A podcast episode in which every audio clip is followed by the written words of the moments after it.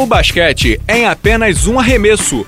Começa agora a Bala na Sexta com Fábio Balaciano e Pedro Rodrigues. Amigos do Bala na Sexta, tudo bem? Edição especial do podcast para falar, obviamente, Pedro Rodrigues, da notícia mais bombante dessa segunda-feira, quando gravamos, a saída de Roy Hibbert do Lakers, não é isso? Exato, essa ninguém esperava, né? Que, que manobra de gênio do Charlotte, né? É, o Charlotte. Michael Jordan contratando o seu segundo Quinn Brown, né? É. É isso Pô, aí, mas é óbvio. Acho que é isso, né, Bala? Tá bom por hoje, né? É, tá bom, então é isso. É, ficamos aqui com essa edição especial do podcast. Brincadeira, essa, essa edição do podcast, obviamente, Ferreira e Pedro Rodrigues combinamos de não falar quase nada para soltar tudo no programa sobre a ida de Kevin Durant para o Golden State Warriors. Para quem estava na Lua e voltou, né? Porque só quem estava na Lua não acompanhou. Kevin Durant anunciou naquele site o Players Tribune, onde jogadores publicam seus artigos, que está indo para o Golden State Warriors, está levando seus talentos para Oakland. Dois anos de contrato, né, Pedro? 54 milhões. Sendo o segundo contrato, né? Modestíssimo mesmo. Sendo o segundo opcional, ou seja, ele tem a opção de não ficar. É, tem muita gente já falando que ele está fazendo isso para esperar quanto vai ser o cap do ano que vem, e o, e o, Golden State também tem o Steph Curry como free agent. Pedro Rodrigues, queria ouvir você primeiro. O que, que você achou? Tem muitos vieses essa contratação, né? Tem o viés do Oklahoma, tem o viés do Golden State, tem o viés do Duran. Acho que a gente pode dividir por aí, né? Vamos primeiro pelo, pelo Oklahoma, que é o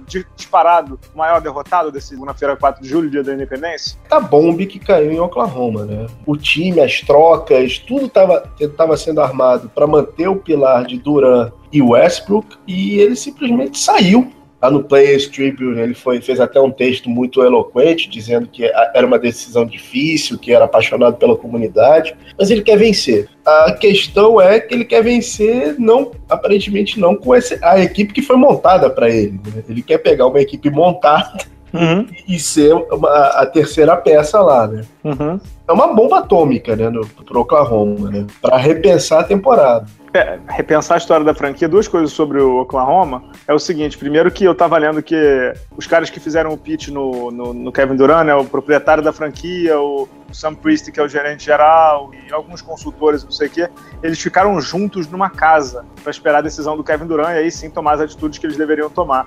Você imagina quando o, o texto saiu?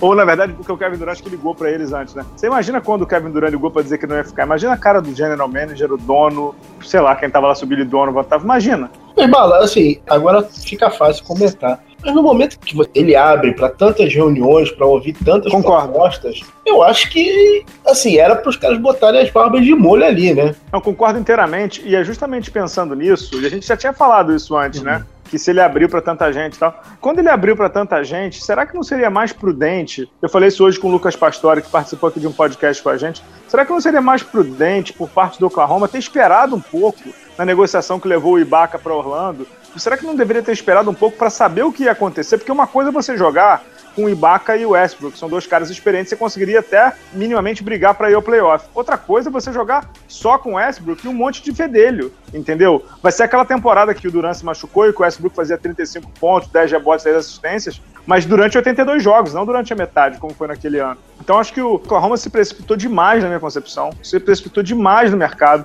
Ele quis dar um recado pro Kevin Durant que estava agindo, mas sem, sem eles saberem se o Kevin Durant ia ficar também é que o Cleveland, quando trocou o Andrew Wiggins pelo Kevin Love, ele esperou um pouquinho, não foi imediato. Ele esperou Demorou. um pouquinho para ver como é que ia ficar. Tanto que tinha, tinha a camisa do, do Andrew Wiggins. Tanto uhum. que o, Andrew Wiggins chegou a treinar uma semana, não sei o que, até que teve um momento, ó, oh, meu querido, tua vaca subiu no telhado, você vai para Minnesota. Mas eu achei que o Oklahoma foi muito precipitado nesse sentido. O Oklahoma é lei de Newton, né? O, o Oklahoma fez a reação sem saber a ação. É, assim, é triste, porque eu sinceramente gostaria de ver essa unidade, esse time do Oklahoma, disputando uma final novamente. Tava com tudo, tudo encaminhado para isso. Basicamente, eles ficaram a, a 12 minutos de uma final da NBA, né? 5 minutos, Pedro. No texto que é. eu publico nessa terça no blog, o jogo estava 96 a 89, faltando 5 minutos do jogo 5. Do jogo, do jogo 6, na verdade. Uhum. É, é, a gente vai entrar daqui a pouco no Duran, mas não dá para dizer que a franquia Oklahoma mandou mal. Não mandou mal. Eles construíram direitinho a história. Não, eu concordo, eu concordo plenamente. É, eu acho que é uma decisão inteiramente do jogador e do, do, do staff dele, né? Isso aí foi É. Quando eu digo que a franquia construiu direitinho a história e antes eu tava criticando, eu critiquei esse movimento de ter feito passo nessa troca do Ibaka. Mas assim, quando eu digo que eles construíram bem a história, eles construíram bem a história. Draftaram Duran, depois draftaram o Westbrook, depois trocaram o Ibaka pelo Harden, não achei que foi um movimento ruim. Mas você vê como é que são as coisas, né? Na final de 2012, o Oklahoma tinha Westbrook, Duran, Ibaka e Harden, depois trocou o Harden, agora trocou o Ibaka. Uma semana depois ele perdeu o Duran e daqui a 12 meses vai perder o Westbrook, porque o Westbrook não vai ficar lá. Então já tem até rumores de que o Westbrook pode ser trocado já, porque o gerente geral lá do, do Oklahoma não vai querer esperar para perder o Westbrook sem ganhar nada, como foi com, com o Duran. Ou seja, a turma de Seattle que fez voodoo. amarrou, amarrou o Rayman na, na, na encruzilhada, né, cara? É, exatamente. Ninguém, ninguém passa pelo Seattle assim impunemente, não, né? É uma pena, cara. É, é realmente É uma uma pena. pena. E, assim, e- esse núcleo Duran e Westbrook, cara, a diretoria fez tudo, cara. Eles insistiram com Scott Brooks. Por conta do, do, do Duran. Eles é, mandaram o Red Jackson pro Detroit por conta do Westbrook e do Duran. Então, assim, é o time dos caras, entendeu? E Uhum. grande interrogação que começa é o Oklahoma, né? É, mais do que interrogação, ele já é um ponto negativo. Na minha concepção, é um ponto negativo. Vamos, vamos passar pro Golden State? Bom, vamos lá. Golden State que também nessa segunda-feira já, é, por conta do seu pacote, o Golden State para assinar com o Durant teve que se desfazer do Andrew Bogut, teve que se desfazer do Harrison Barnes, os dois estão indo para Dallas, né? E tá tendo que se desfazer também do Exili, né? Porque não cabe, não tem mais, não tem mais fundo, né? Não tem mais dinheiro. Agora, sobre o, o, Harry- o- o Andrew Bogut, quem disse primeiro que ele tava, que o Durant tava indo pro Golden State foi o Andrew Bogut. Você acompanhou no Twitter? Não, não. Ele mudou a foto do profile, Uhum. botou a foto com a camisa australiana, não deixou nenhuma referência naquele, naquela bio do profile sobre o Golden State e botou uma frase meio enigmática, assim. Então o Andrew Bogut deu a letra. Agora, Uhum. ô Pedro, o Golden State ele sai obviamente como grandíssimo vencedor dessa história, né? A franquia. Agora, dizem que duas coisas foram muito fundamentais para o Duran ir. A primeira foi a frase do Bob Myers, o gerente geral, que ele disse para o Duran: Nós sem você ganhamos um ou dois títulos. Você Uhum. sem a gente ganha um ou dois títulos. Nós dois juntos a gente ganha uma pancada. E a outra frase que o Durant disse que ficou muito impactado foi no pitch lá deles, que o Jerry West foi, e aí quando ele olhou o Jerry West assim perto, ele ficou meio impressionado. O Jerry West falou pra ele, cara, não finalize sua carreira da maneira que eu finalizei a minha, apanhando muito pro Boston Celtics na década de 60 e ficando marcado por isso. Numa de tipo assim, né? Junte-se aos bons, porque senão você vai perder muito. E ele, e ele sofreu muito, né? Numa época em que não era comum estrelas trocarem de lado. E aí o o Jerry West, na madrugada de domingo pra hoje, teria ligado pro Duran e falar assim: lembra do que eu te falei? Aí, meu amigo, aí com o Delogo o cara ficou doido, né? Não, e parece que o Draymond Green tá há dois anos atrás dele. E entrevistaram o Draymond Green e falaram assim, cara, mas olha só, se o Duran for, você vai ser a quarta opção. "Cara, não importa, não importa. É- é- Eu quero ganhar. É isso que eu quero. Eu quero ganhar. Então, assim, o trabalho do Golden State foi muito bem feito. Foi, foi- Muito. A apresentação parece que foi, é, como diz o meu chefe, matadora. Eu não sei se isso é uma reação à derrota ao Cleveland, né? Sim e não. É uma derrota ao Cleveland, porque esse, o, o núcleo lá de donos do Golden State disseram que não vieram para ganhar um título, que eles vieram para ganhar uma porrada. Então é uma reação de tipo, a gente não quer perder mais. Mas dizem que esse pitch no Duran já estava programado, como você disse aí do Draymond Green, já estava programado há muito tempo. Ou seja, ganhando ou perdendo, eles iam em cima do Duran, né? Dá um recado claro o que a franquia quer. Lembrando que o Golden State ano que vem, próxima temporada, já está com arena nova Uhum. em São Francisco, que dizem que é uma das arenas mais caras, não só em ingresso, mas em, em tudo que é atrair para a arena, é, são grandes jogadores. Cara, e o Duran é um grandíssimo jogador, né? É, top, top 5 do mundo hoje, né? Fácil. Agora, coisas interessantes antes da gente entrar no Duran, que é o grande personagem dessa história. Somando os três aí, Draymond Green, Clay Thompson, Steph Curry e Duran, na temporada passada, 94 pontos de média. É, É óbvio que não vai ser cara. isso. É óbvio que, é óbvio que cada um deles vai diminuir um pouquinho, né? Pra acomodar as estrelas todas. Outra coisa interessante, idade máxima, ou seja, o jogador mais velho desse Big Four aí, é o Kevin Durant com 28. Você imagina se esses caras ficam 5 anos juntos? É inacreditável, cara. O Kevin Durant só tem 20 27 anos, cara. 27, 28 É, anos. É. inacreditável, cara. Outra coisa interessante, sabe quem vai ver a pré-temporada do Golden State em primeira mão? Quem? A gente aqui no Rio. Porque Draymond Verdade. Green. Draymond Green, Clay Thompson e Kevin Durant vão jogar aqui no Rio 2016. E sabe quem vai estar nesse time? o Harrison Barnes. Imagina. Harrison Barnes que é o novo rico, né? 90 milhões, 4 anos é o novo rico, né? Mavis pagou o máximo, né? É, o Mark Cuban. Que mãe, hein? O Mark Cuban endoidou, né? O Mark Cuban endoidou loucamente, né? Loucamente. Vamos, vamos, vamos nos manter.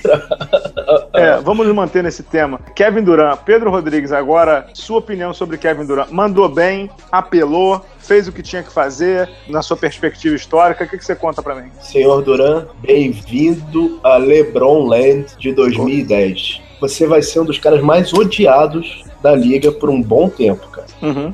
Eu acho que fazer escolhas é normal, mas não pegou bem, cara. Sinceramente, a escolha não pegou bem.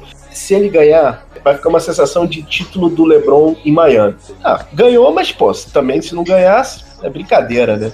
Uhum. Prepare-se, cara, porque ele, ele tem que se preparar mentalmente, porque vai ser uma chiadeira a temporada inteira pra cima dele. Mas eu vou, eu vou refazer a pergunta que você tá é. tá muito em cima do muro. Mandou mal, ele mandou mal, ele mandou bem, abaixo na perspectiva histórica, sai do muro.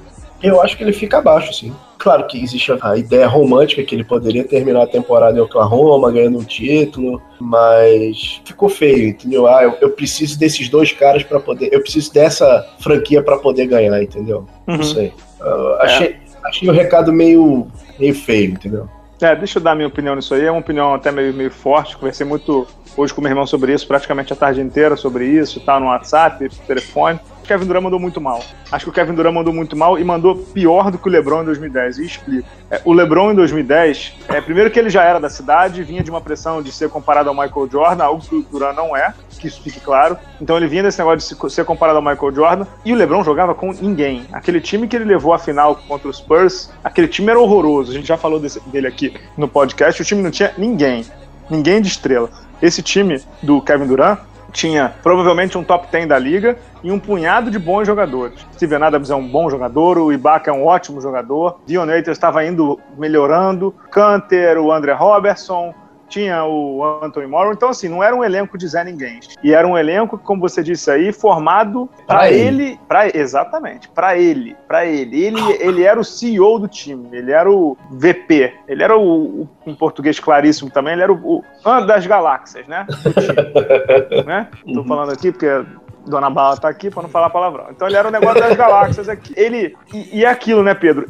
Ele, o time tá montado, ele tá lutando e tal. Ele chega numa final, se machuca no ano seguinte e tal. Tenta. Dois anos depois ele, ele tá a cinco minutos de ir pra uma final da NBA de novo e ele perde. E aí qual o recado que ele dá? Ah, não, não vou mais tentar eu vou pro outro lado. Como assim, cara? Você tava cinco minutos, entendeu? Você tava cinco minutos de ir pro pote de ouro, que era ir pra uma final. Eu, sinceramente, respeito a decisão, não tem, não fico, eu não fico triste com ele, cada um sabe o que faz. Tomar decisões na vida é algo muito difícil. A gente sabe disso. Você, quando toma uma decisão, é difícil, para mim é sempre difícil também. Mas eu acho que ele entra muito naquilo que a gente fala desses jovens desse, do século XXI aí, né?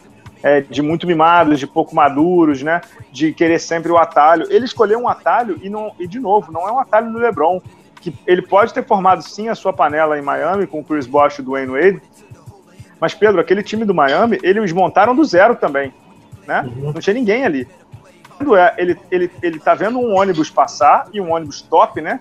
Aquele ônibus de leito, com ar-condicionado, né? Que, que serve um canapé e tal, uhum. e tá sentando entendeu? Tudo bem que ele senta na janela, né? Não é que nem aquele cara que o Romário falou aqui no Fluminense e tal, que já chegou e tá sentando na janelinha. De fato, ele senta na janela, mas ele não é o piloto do ônibus, não, cara. Não, não é. Vai ser segunda ou terceira opção. E tremenda segunda ou terceira opção, mas é. Sei lá, é, é mais ou menos por aí. É, ficou, ficou uma sensação feia. É, ficou a sensação da grama do vizinho é mais bonita. Uhum. E, e, per, e, e, perde um pouco, perde um pouco, assim, assim, os títulos do Michael Jordan não seriam tão é, Perfeito. grandes se não, ele não tivesse passado pelo Detroit, uhum. se ele tivesse conseguido passar pelo Orlando em, em 96, é, uhum.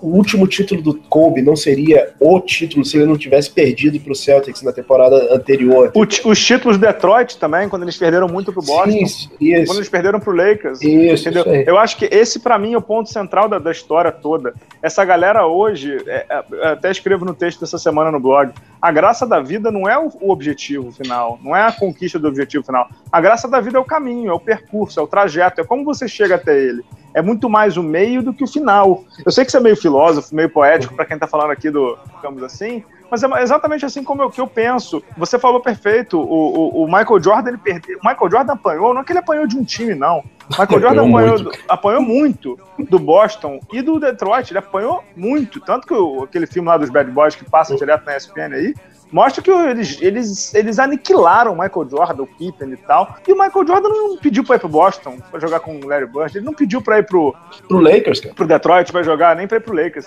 Eu acho que é óbvio que tem um limite também. Também não, sei lá, vamos supor, se o Duran renovasse por mais três anos, chegasse ali com 30, 31, não tivesse ganho, aí era uma outra coisa. Mas o cara tá no auge físico, com 27 anos, no auge técnico, com outro cavalo como o Westbrook no auge, e com um técnico novo, que é bom, com um garoto surgindo, com, agora com Sabonis, com Ladipo e tal, por mais que sejam promessas, são jogadores que podem dar um caldo diferente, me dá a sensação de que, tipo assim, ah, eu não, não é que eu tô cansado de tentar, é que eu não quero mais tentar.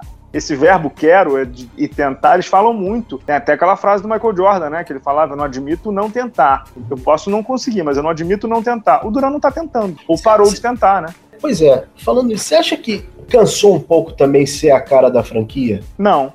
Tem não. que carregar tudo nas costas? Não, acho que não, porque é isso que todo mundo sonha a vida inteira. Esses caras nascem para isso. Esses caras sonham em ser os, os, franchise players é, desde o começo da vida. Pô, Pedro, sei lá, é, não, eu trabalho eu, com marketing. Meu sonho é ser tô... diretor de marketing, entendeu? Eu, sei, é, eu... eu não tô falando por mim, eu tô falando por ele. Ah, não. não acredito. Eu acredito que assim, talvez quando você já tem 35, 36 é. anos, 37, como foi o caso do Malone lá em Utah, que ele tinha sido o cara da franquia 20 anos, ele falou, pô, aqui não vai dar mais, eu não consigo carregar mais sozinho. Aí ele foi no Lakers no desespero de tipo assim, é, eu carreguei 20 anos uma franquia e não consegui, vamos ver se agora me carregando, eles me dão o que... Como foi esse ano com o Peyton Manning, né, no, como é que chama? Denver Broncos, né, na, na NFL. O Peyton Manning carregou muito o Indianapolis, depois ele foi levado ao Denver. Esse ano jogou muito mal, mas o time carregou ele, não tem nenhum demérito nisso. Ninguém criticou o cara, até porque ele foi trocado e não pediu para ser trocado. Então, o que eu vejo do Duran é, é essa sensação muito ruim do ah, não, é, a saída é mais fácil, é o atalho, entendeu? É o atalho e não é um atalho simples de tipo assim, eu, se ele tivesse ido pro Boston, Pedro, ou pro Knicks, eu juro que eu entenderia.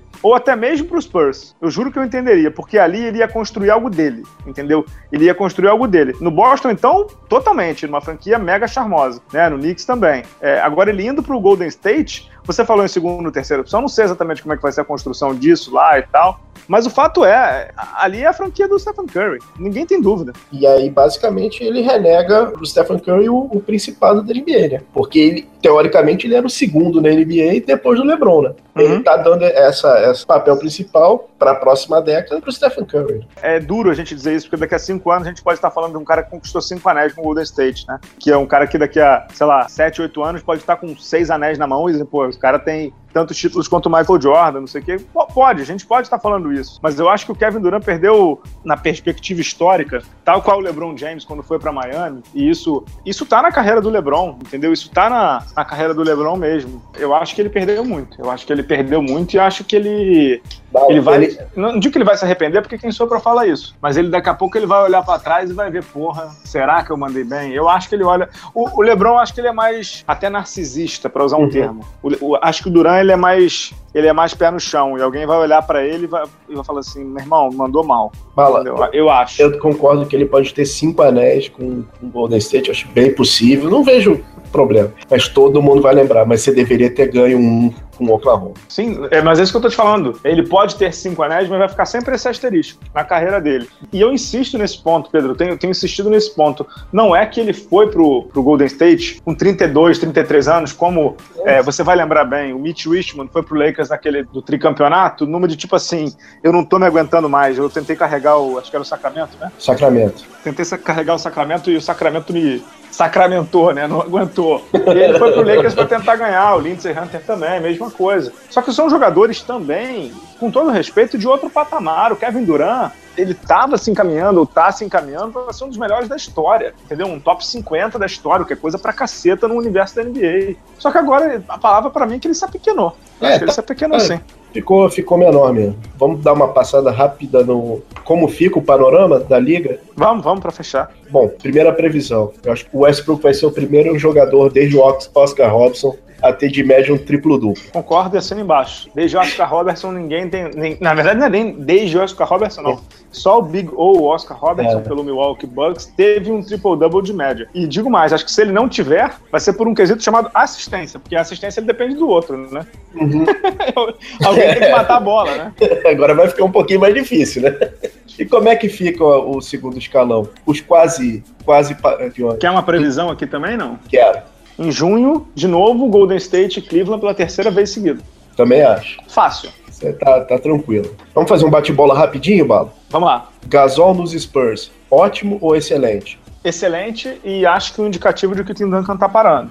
Eu acho que é a grande carreira do Tim Duncan chega ao fim. Eu também é, acho. Já falamos, né? Nosso bravo Roy Hibbert no Charlotte, Michael Jordan enlouqueceu, né? É, Quinn Brown, parte 2, Michael Jordan pagando penitências, né? É uma das maiores quedas que eu já vi recentemente no NBA. Ele era All-Star. Eu entrevistei ele no All-Star.